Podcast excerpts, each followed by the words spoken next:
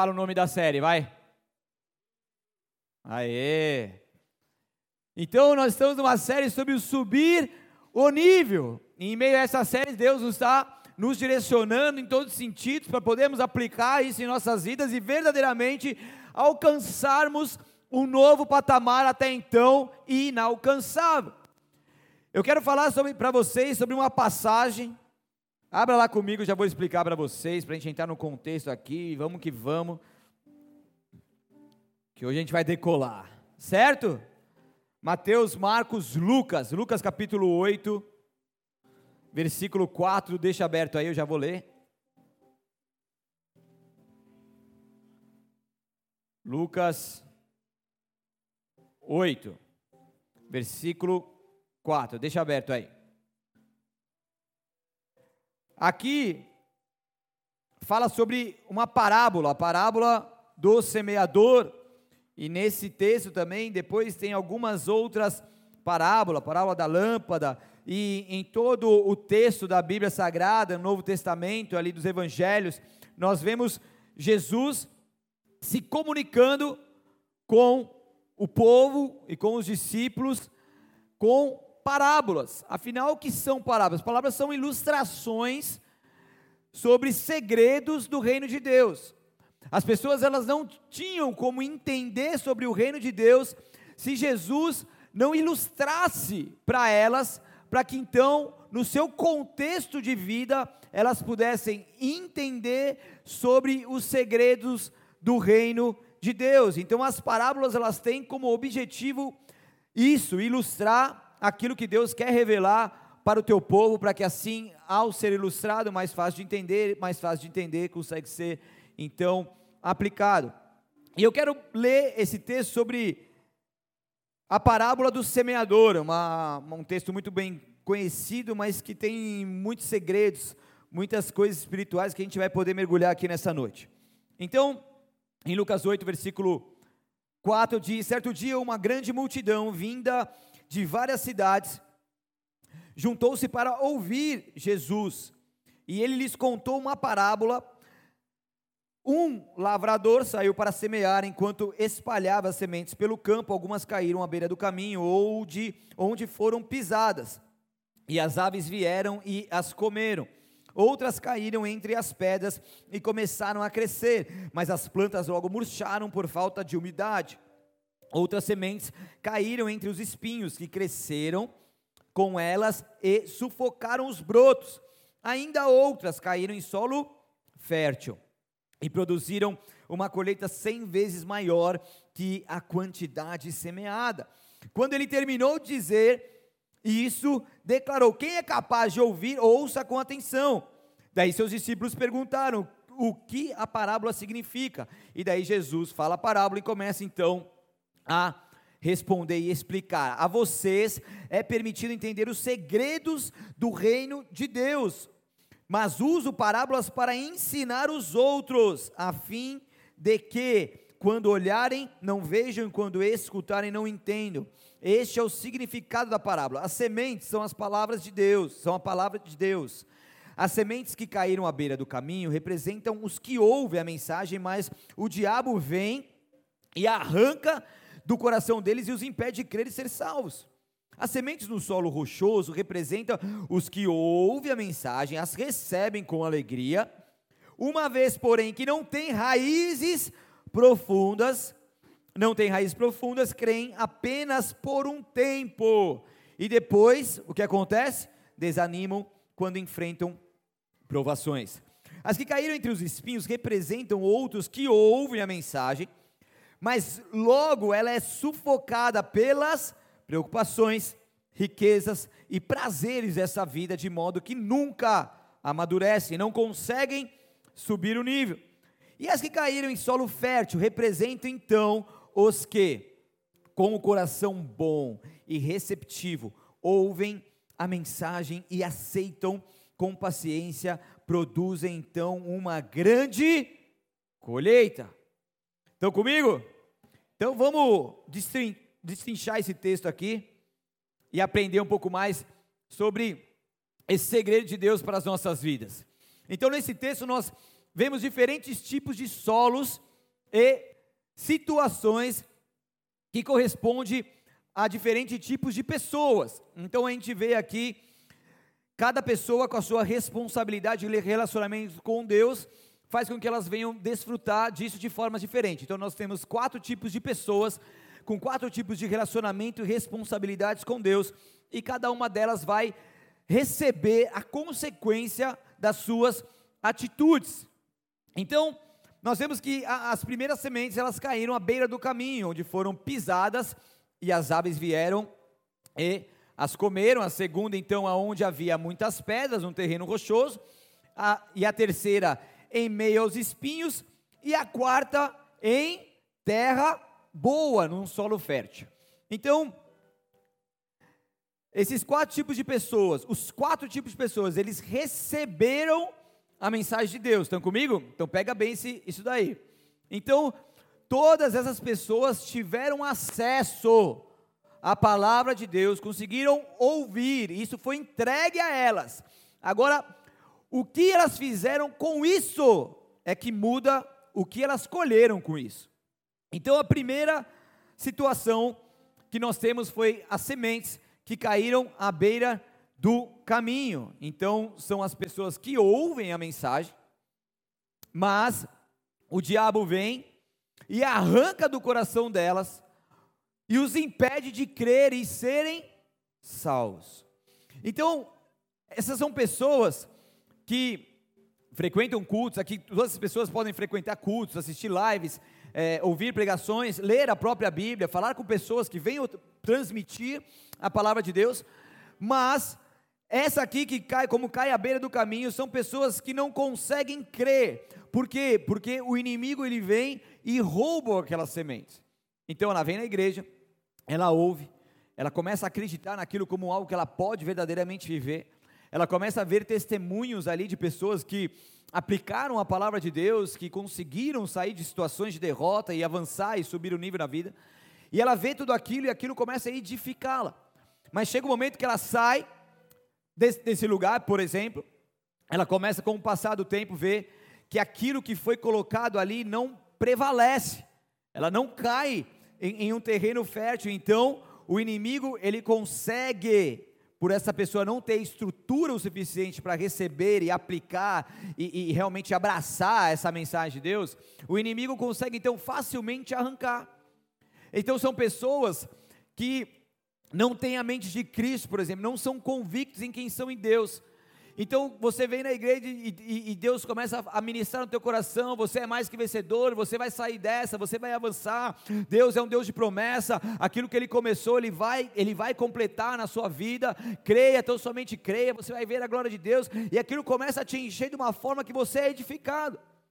Mas você sai daqui e de repente o inimigo começa a lançar ataques, setas na sua mente para que faça com que você duvide daquilo que foi falado. Então, aquilo que antes você acreditava, você passa a não acreditar mais, porque o inimigo vem com as mentiras.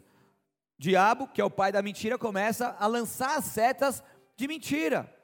Ah, você não é capaz, você não pode, mas você é pecador. O que, você está fazendo aqui? O que, você está fazendo na igreja? Por que, que você acha que você vai conseguir? Por que, que você acha que você é melhor que alguém? Por que, que você acha que você vai dar conta disso? Você não dá conta nem da sua vida? E começa a lançar pai da mentira, o acusador, totalmente contrário àquilo que Deus é e que Deus fala. Deus é o incentivador, Deus é o pai que ama, mesmo a gente sendo pecador, Deus é um pai que sempre está ali nos levantando e nos levando verdadeiramente a sermos convictos que nós somos nele.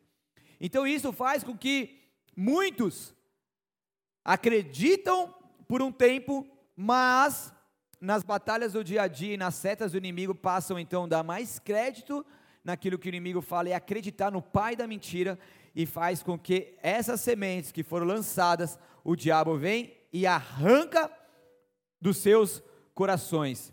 E por arrancar dos seus corações, essas pessoas não conseguem crer e também, se não conseguem crer, não conseguem ser salvas. Estão comigo? Então é a batalha na mente que muitos de nós enfrentamos. O problema é que quando nós deixamos de acreditar em Deus, nós passamos a acreditar em qualquer outra coisa que seja passível de defeito. Por exemplo, Muitos deixam de acreditar em Deus para acreditar na ciência, deixam de acreditar em Deus para acreditar na economia, para acreditar no seu governo, no governo das suas mãos, no seu governo próprio, ou até mesmo em governos alheios, situações, em pessoas, em, em, coisas, enfim, é a pessoa que ela acaba deixando a exclusividade da sua confiança em Deus para começar a confiar em coisas. Muitos confiam em carros e cavalos, mas nós confiamos no nosso Senhor. Muitos confiam em coisas, em pessoas, mas nós confiamos no nosso Deus. Então o problema é quando nós deixamos de acreditar em Deus, nós passamos a acreditar em tudo aquilo que é que, que não vai nos edificar. Então o inimigo ele vem, ele vem para atacar a mente do teu povo. O que a gente vê de pessoas cristãs, pessoas que até conhecem a palavra de Deus, que até têm intimidade com a palavra de Deus, mas estão totalmente bombardeadas pelo ataque das trevas. Por quê? Porque têm ouvido a palavra de Deus, essa semente tem caído no seu coração, mas de alguma forma o inimigo está conseguindo arrancar essas sementes para que você não creia, para que você não prospere, para que você não avance, para que você não suba o nível. É ataques que o inimigo vem para tentar bombardear a sua mente, minar as suas forças, de alguma forma te derrubar, te paralisar, te estagnar. Mas você está aqui nessa noite para poder ouvir aquilo que Deus tem para você, para você sair daqui verdadeiramente entendendo a verdade de Deus sobre a sua vida, convicção que você tem que ter nele, para que você possa voltar a acreditar e ser salvo nele em nome de Jesus, porque o inimigo ele não vai ter mais poder de minar as suas forças de te derrubar, de te fazer desistir, em nome de Jesus. Então é o tempo de nós levantarmos, é o tempo de nós acreditarmos, é o tempo de nós aplicarmos aquilo que o Senhor está nos falando. Então, o segundo, segunda situação que nós temos foram sementes que caíram em solo rochoso, ou seja, onde havia muitas pedras. Então são os que ouvem a mensagem, estão comigo? Recebem com alegria, glória a Deus, aleluia, maravilha, porém, eles não têm raízes profundas. Então eles creem por um tempo, mas depois desanimam quando enfrentam provações. Daí é um pouco diferente, parecido, mas não igual com a situação anterior. Então são momentos de provações onde nós devemos ser aprovados, é no momento de provação que nós devemos realmente colocar em prática a palavra de Deus, a mensagem de Deus para as nossas vidas, de rompermos em fé, de subirmos de nível, mas nesses momentos que muitos de nós acabamos não sendo aprovados. Então, nossas vidas são vidas de provações, são vidas de lutas, são vidas de batalhas, são vidas de dificuldades, são vidas que nós temos que enfrentar todos os dias, mas nós temos a certeza de que o nosso Deus, Ele está conosco em, por onde quer que nós andemos, em cada momento de nossas vidas, e quando nós não temos a certeza em Cristo Jesus, nós não temos raízes profundas, e por não ter raiz profunda, a gente vai se alegrar com louvor, a gente vai se alegrar com a palavra, a gente vai se alegrar com, com, com aquilo que vão dizer para nós, a gente vai ter um vigor ali momentâneo, mas no meio da prova, no meio quando a gente é provado, no meio, quando a gente tem que colocar em prática a palavra de Deus, é nesses momentos que nós somos reprovados se nós permitimos que a semente caia em solo rochoso. Então, é ouvir a mensagem, é o aplicar a mensagem e é o colocar em prática em meio à provação. Porque em todo momento daí vem uma questão de uma corrupção, por exemplo, ali no seu trabalho, você ouviu a palavra, você se alegrou, você entendeu como verdade e de repente vem uma aprovação bem na sua frente ali. Esses que deixaram essa semente cair em solo rochoso, que se alegraram quando receberam, até entenderam, nesses momentos de provação eles vão ser o que? Reprovados. Então Deus em todo momento Ele nos permite sermos provados, mas em todo momento Ele quer nos auxiliar, Ele quer nos direcionar para que de fato nós sejamos aprovados por Ele. Então Deus quer que você viva essa realidade em nome de Jesus, porque a falta de intimidade e aplicação da palavra de Deus faz com que nós venhamos, que nem a gente teve aqui o tema da nossa conferência, faz com que nós venhamos construir nossa casa na areia. E isso é uma, é uma sequência daquilo que Deus está nos ministrando sobre a importância da palavra, da mensagem, do aplicar. Então, quando a gente não tem intimidade, quando a gente não aplica a palavra de Deus, certamente que nós estaremos construindo a nossa casa sobre a areia E quando vier as provações, a gente não vai suportar. Estão comigo ou não? Por quê? Porque não tem raiz, não tem profundidade. Lá em Apocalipse, capítulo 3, dá um glória aí, Apocalipse. Versículo 10 a 11. Quer, quer abrir? Pai, abre aí, vai. É facinho. Apocalipse, não tem como errar, vai. Apocalipse 3. 10 a 11 só. Diz assim a palavra de Deus: Porque obedeceu a minha ordem para perseverar, eu, eu o protegerei, protegerei do grande tempo de provação que virá sobre todo mundo para pôr à prova os habitantes da terra. Venham em breve, apegue-se ao que você tem, para que ninguém tome sua coroa.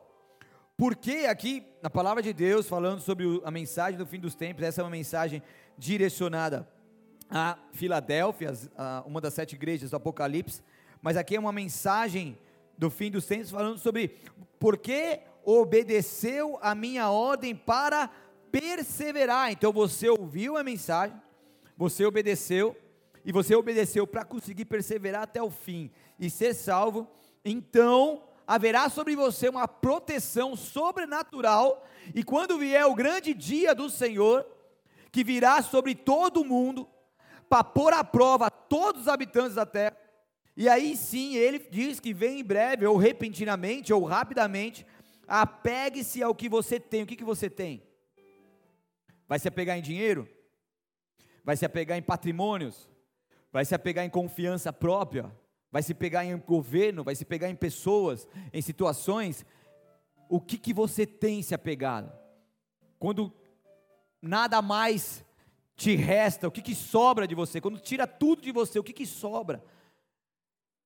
Se você perdesse tudo hoje, o que, que vai sobrar aí dentro do seu coração? Se sobrar o Espírito de Deus, se sobrar a presença de Deus, se sobrar a mensagem do Senhor, então você está fundamentado numa rocha firme, você está com Ele, com Todo-Poderoso, e você vai ter situação, você vai ter condições de perseverar, então você será protegido da aprovação que virá sobre toda a terra, e você vai conseguir perseverar até o fim e verdadeiramente ser salvo, e ninguém roubará a sua coroa. E isso acontecerá a todos aqueles que permitirem viver e aplicar a palavra de Deus. E daí tem o terceiro, que é a semente que caiu em meio aos espinhos. Então são os que ouvem a mensagem, mas logo ela é sufocada pelas preocupações, pelas riquezas, pelos prazeres dessa vida e essas pessoas nunca conseguem atingir um nível de maturidade e subir o nível e avançar.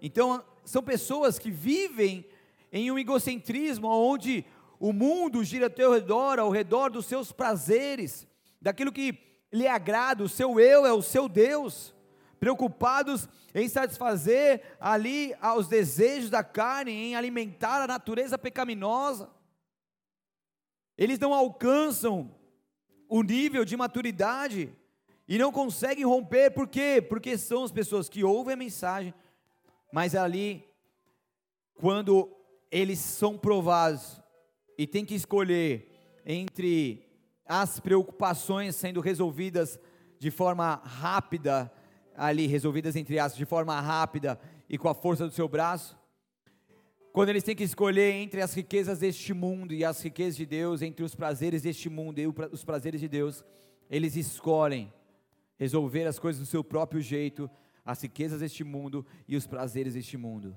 Então são pessoas onde a semente ela até cai, mas ela vai sendo sufocada pelos espinhos. Ela até começa a crescer um pouco, mas na hora que ela tem que vingar, na hora que ela tem que mostrar porque veio nessa terra, ela não tem condições, porque porque as preocupações, riquezas e prazeres falam mais alto.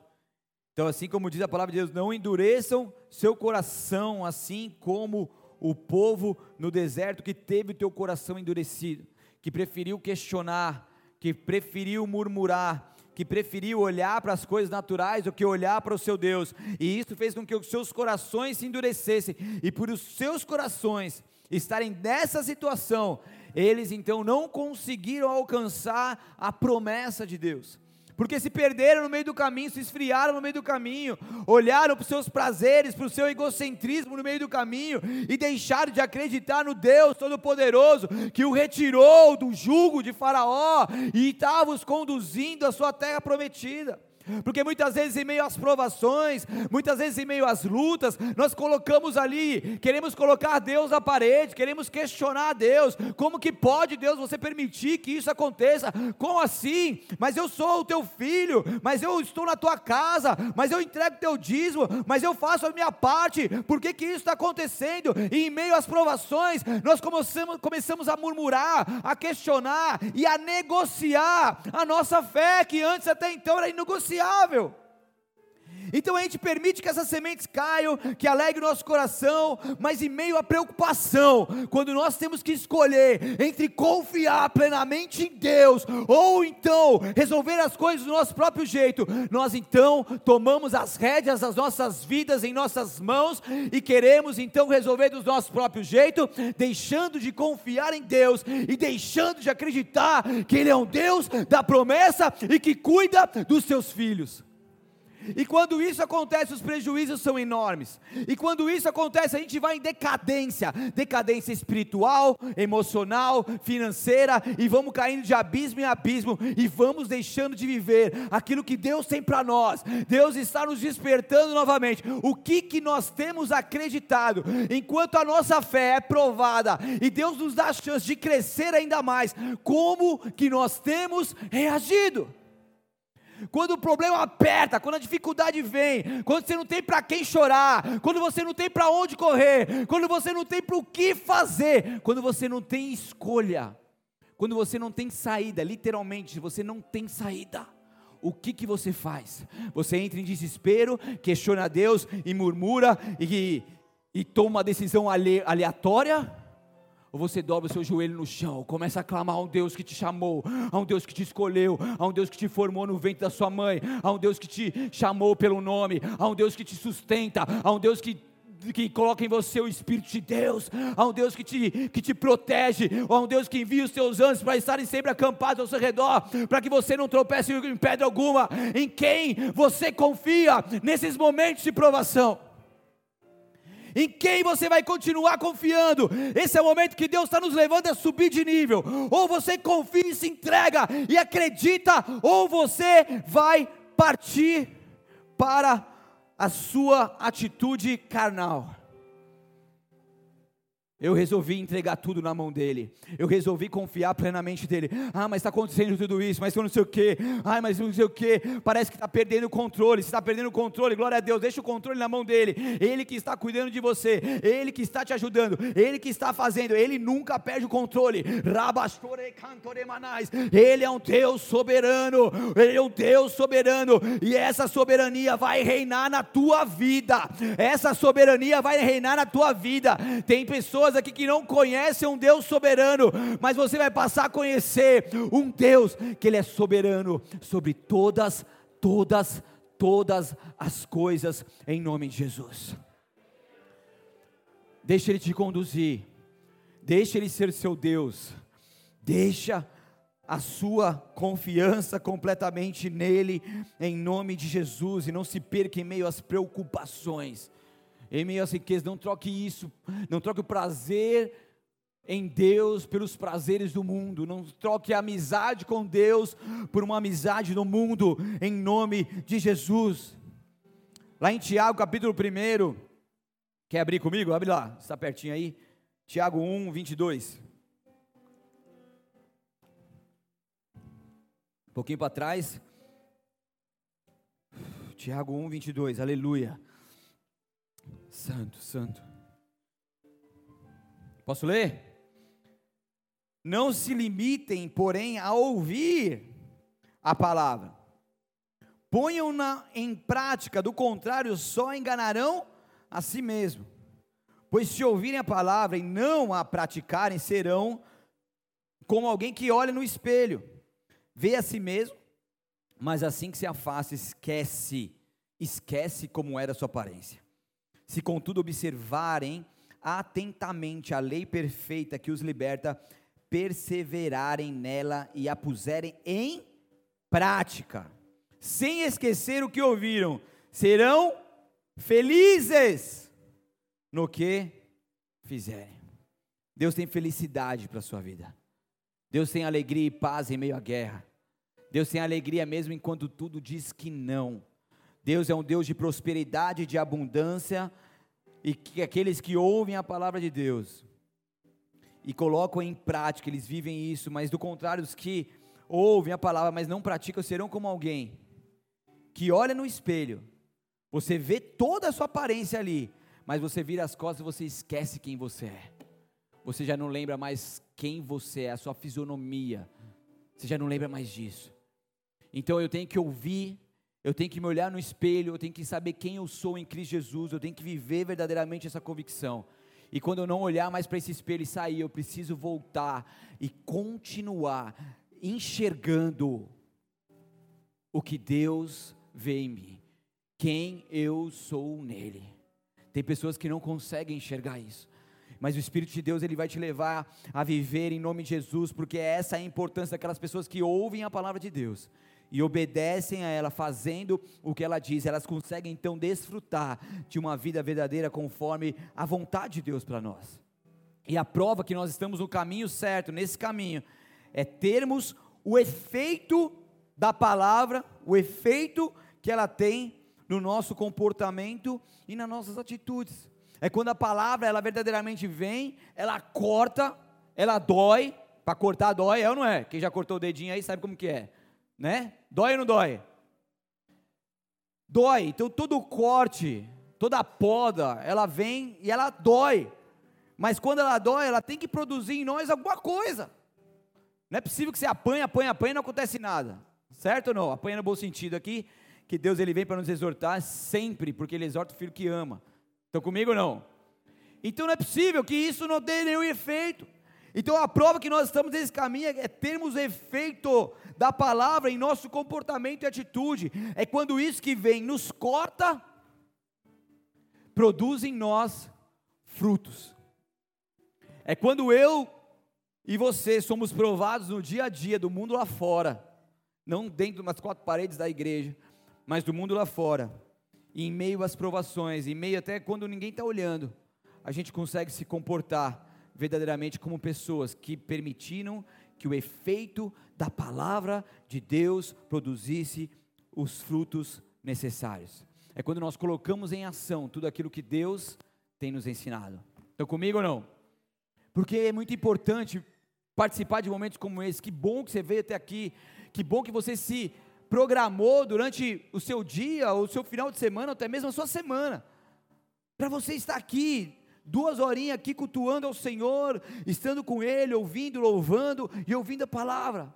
Mas mais importante do que isso que você fez, que é muito importante, é você sair daqui compromissado em aplicar tudo isso que Deus está te ministrando, para que o efeito dessa palavra e desse corte seja de fato real e você seja um testemunho vivo da glória de Deus.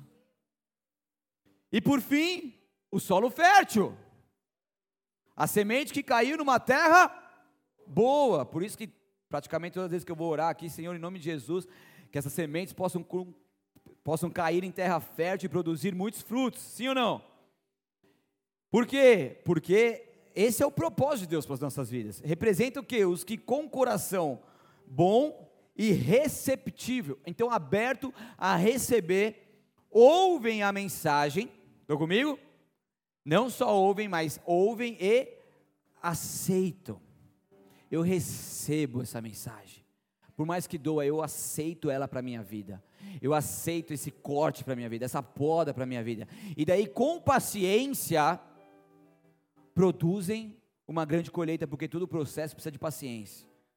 Você que quer subir de nível de um dia para o outro, esquece, filho. Com Deus não existe isso. É um processo. Precisa ter paciência precisa acreditar, precisa continuar sendo em meio às provações, continuar confiando nele, tendo paciência que ele vai continuar te sustentando. E são então os que retêm a palavra, e daí eles vão frutificar e vão frutificar com perseverança. Eles aceitam, eles produzem uma grande colheita, porque eles retêm. Eu recebo essa palavra, eu guardo essa palavra no meu coração para não pecar contra ti.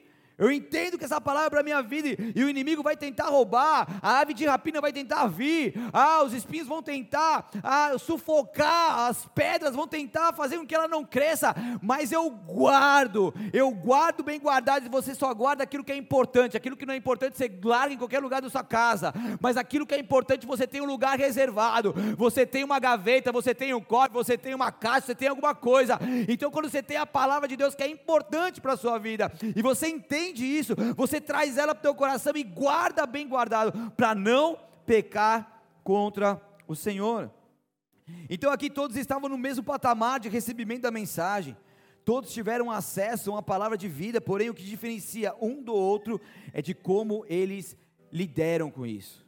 Cada um lidou de alguma forma e cada um fez, cada um reagiu de alguma forma. Então, por que, que você vê uns decolando e outros estagnados, andando em ciclo anos e anos. Sim ou não? Você vê às vezes a pessoa chegou agora, tal, começou a aplicar, começou a reter, começou a, a entender, a viver. A pessoa, cara, consequentemente começa a decolar. Sim ou não? Começa a aplicar. Eu vejo testemunhos rápidos de pessoas, todo rápido, mesmo rápido, é um processo, mas rápido de pessoas, por quê? Porque ela se colocou à disposição. É, ela, ela entendeu, ela falou: eu vou viver, eu vou viver tudo, eu vou, eu, vou, eu vou me abrir, eu vou ser receptivo, vou ser receptivo em tudo, eu vou aplicar e quero me esforçar todos os dias para aplicar tudo. E o que, que faz? Essas pessoas, consequentemente, começam a decolar. Mas aqueles outros que vão de culto em culto, de, de, de vídeo em vídeo, de pregação em pregação, de adoração em adoração, eles estão vendo mover, eles estão até se alegrando, eles estão até ouvindo, isso até cai em, em alguma forma no teu coração, mas não aplicam, não recebem. E o que acontece? Vivem estagnados, não tem como. Sim ou não? É, é, consequência, é natural. Então, aqueles que se entregarem por completo, aqueles que morrem para si mesmo, aqueles que decidem a fazer a vontade de Deus acima de tudo, certamente, repita comigo, certamente, desfrutarão de uma grande colheita. Repita comigo, grande colheita.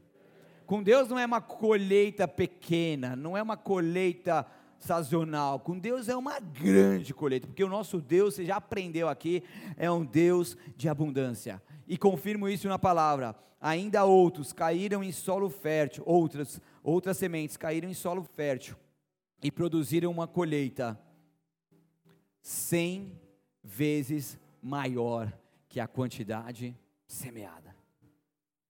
Repita assim comigo, como um profeta do Senhor. Uau! Cem vezes maior.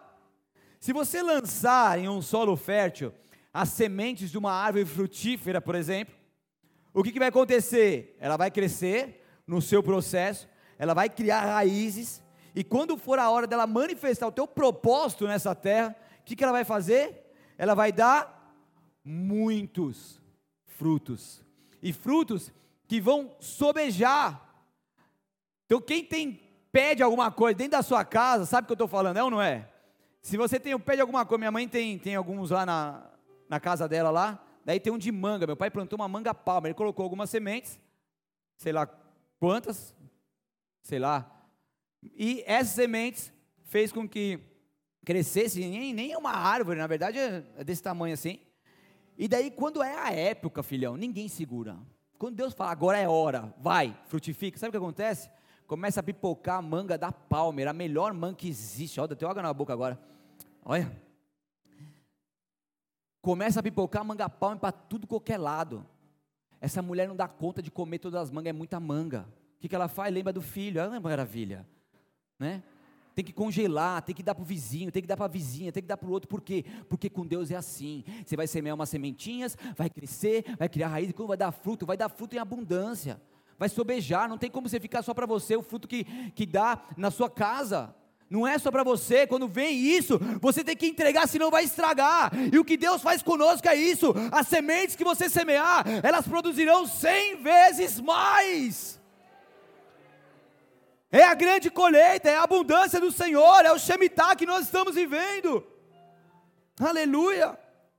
E Deus está nos levando a esse nível, a esse nível que muitos estão entendendo e subindo, e outros ainda estão tentando entender, e se não entender logo, vai ficar. E eu quero que muitos de vocês, na verdade, eu quero que todos possam entender e subir, porque a provação, ela vem para todos nós. Os dias maus, as dificuldades, todos nós enfrentamos todos os dias, mas cabe a nós poder o poder de, de escolha em ceder a nossa natureza pecaminosa, o nosso hábito destrutivo, ou de nós vivermos a vontade de Deus. Cabe a nós a escolha disso. O fogo, ele pode tanto nos refinar quanto nos consumir. Se nós estivermos ali abertos ao mover de Deus, esse fogo vem para nos tornar pessoas melhores, para nos refinar. Eu lembro que quando a pastora ficou grávida do nosso primeiro filho, do Rayan, a gente tinha quase cinco anos de casado, tinha, tinha, tinha 27 anos, e eu, ela teve uma complicação muito séria na, na sua gestação, na verdade, tanto do Rayan quanto da Hannah, que é uma pré-eclâmpsia, né? Pré-eclâmpsia, para quem não sabe, já falei isso aqui, mas é, é, a pressão arterial ali do, do ventre, né? Ela fica muito, muito forte, muito alta. Então, a pressão arterial alta faz com que as veias que levam os nutrientes para o nenê, para o feto ali, para o bebê, elas ficam com as paredes cada vez mais finas. E isso dificulta a ida dos nutrientes até o bebê. Então, tem que ser muito mais força, por isso que a pressão aumenta. Então, uma pré-eclâmpsia, algo que é, que, é, que é um pouco sério. Então, tem todos uns exames que fazem para ver o percentil da criança. Percentil normal de um bebê dentro de uma barriga, 40%, 50%, que é o percentil médio, né? O nosso filho, ele só decaía, ele chegou uma época que ele estava com acho que 10, 11% de percentil, 9 já é risco de óbito, e a gente estava acompanhando, fazendo exame ultrassom todo toda semana, na verdade o exame de ultrassom é uma vez por mês, cada 28 dias, mas a gente estava fazendo toda semana, graças a Deus, Deus enviou uma médica muito responsável, que estava cuidando muito de nós nesse tempo, mas chegou um momento que mesmo ela de repouso, mesmo não comendo nada de sódio, mesmo tomando todos os cuidados, o percentil abaixou, e quando abaixou e a pressão aumentou, ela teve que ser internada, a gente ficou 15 dias lá, é, internados, e eu lembro que quando daí ele veio um pouco mais cedo, ele na verdade é por quatro dias, ele é ele é prematuro, quatro dias a menos do que o normal, né? Mas por ser só quatro dias ele não é tão considerado prematuro, mas enfim. Mas ele nasceu e quando ele nasceu ele tinha dois quilos e pouquinho, acho que é 2,50 se eu não me engano. Quem já teve bebê aqui sabe, normal é uns três, três e pouquinho aí, três e meio, né? Daí ele nasceu pequenininho, pequenininho, pequenininho. E daí, para quem não sabe, né, depois que o bebê ele fica ali é, no hospital, ficou ali os dias normais, uns três dias ali, e tivemos alta. Ele teve alta porque ele saiu da, da, do hospital, da maternidade, lá sabe quantos quilos? Um quilo, 950. Ele parecia um canarinho, assim, desse tamanho, amarelo, amarelo, amarelo, só os ossinhos, assim, frágil, frágil, frágil. E eu lembro que, hoje eu vejo ele um homenzão aí, é, a gente até esquece essas coisas às vezes, e Deus me fez lembrar isso pelo aplicar realmente a palavra de Deus. Eu lembro que quando a gente chegou, eu, eu lembro que quando na verdade a, a, minha esposa teve alta lá e veio para o quarto, estava no quarto sozinho ali de madrugada, no quarto sozinho esperando ela, não chegava, não chegava, não conseguia dormir, preocupado. Daí ela chegou com a enfermeira, ela deitou na cama, a enfermeira pegou o nosso filho e deu nas mãos dela. A gente falou: Meu Deus, o que, eu faço com isso? Me ajuda. E começou a bater um negócio assim, falei: Meu Deus, e agora? Como que é? Ah, então, para dar mamãe é assim e tal. Pera aí, fica aqui. E fechou a porta e foi embora. E aquele era o nosso momento, já era, não tinha, não tinha o que, o que fazer, a gente tinha que amadurecer, a gente tinha que se virar, e quando a gente saiu de lá, ele com esse 1,950 kg, eu lembro de ter chegado em casa, minha esposa, ela, é difícil não se emocionar, mas ela pegava o Rayan, olhava assim, e chorava, e chorava, assim, como que esse menino vai crescer, como que eu vou conseguir alimentar esse menino? Ela, ela ficou tão preocupada que ela não conseguiu dar o primeiro banho. Eu fui dar o primeiro banho. Pus a, a banheirinha lá, meu, magrinho, magrinho, magrinho, daí molhava assim um pouquinho e tal, bem com cuidado, parecia que ia quebrar, tão frágil que era. Aí consegui ir lá dar o primeiro banho, a gente passou uma dificuldade muito grande, tanto antes, quanto durante, quanto depois, mas em tudo isso, em meio à nossa fé sendo provada, a gente estava acreditando naquilo que Deus havia nos falado a gente estava sendo sustentado pela própria mão do Senhor, e era o momento de a gente realmente aplicar a palavra de Deus. Ele é um Deus de promessa, tem risco de óbito, lógico que tinha um risco de óbito, tanto que ela tomou todo o cuidado, internou para que não houvesse nada pior, fazia ultrassom todos os dias no hospital, mas em todo momento a gente via a mão de Deus cuidando de nós, e era um momento que a gente precisava, ou a gente acreditava e confiava, ou a gente entrava em desespero. Ou a gente permitiu que, que todas aquelas palavras que o Senhor um dia liberou sobre nós fossem verdadeiramente caídas em terra fértil, ou não. Era o momento nosso, da aprovação nossa. E ali então que Deus fez com que eh, a gente pudesse viver verdadeiramente tudo isso que o Senhor nos permitiu viver. E como é bom subir um nível em meio a essas provações que Deus nos permite viver. Como é bom, mesmo nas dificuldades, saber que você tem um Deus que cuida de você. E ali eu sei que ou eu assumia a minha responsabilidade, eu e ela, ou a gente entrava em desespero e depressão. Então a gente assumiu a nossa responsabilidade. A gente foi capacitado pelo Senhor, a gente clamava ao Deus. Quando nasce um filho, nasce também um pai, nasce também uma mãe. Não tem nenhum manual na vida que vai ser mais importante para você quando verdadeiramente você pega o seu filho e sua filha no colo. Porque é ali que os sentidos do pai, da mãe, que vem de Deus, eles são aplicados na prática. Eu lembro que o melhor conselho que eu recebi na maternidade, muita gente dá conselho nessas horas, tentando ajudar, mas o melhor conselho foi assim: muita gente vai falar muitas coisas para vocês, mas siga o seu instinto de pai através, lógico, da direção do Espírito de Deus, mas siga seu instinto de pai, siga seu instinto de mãe.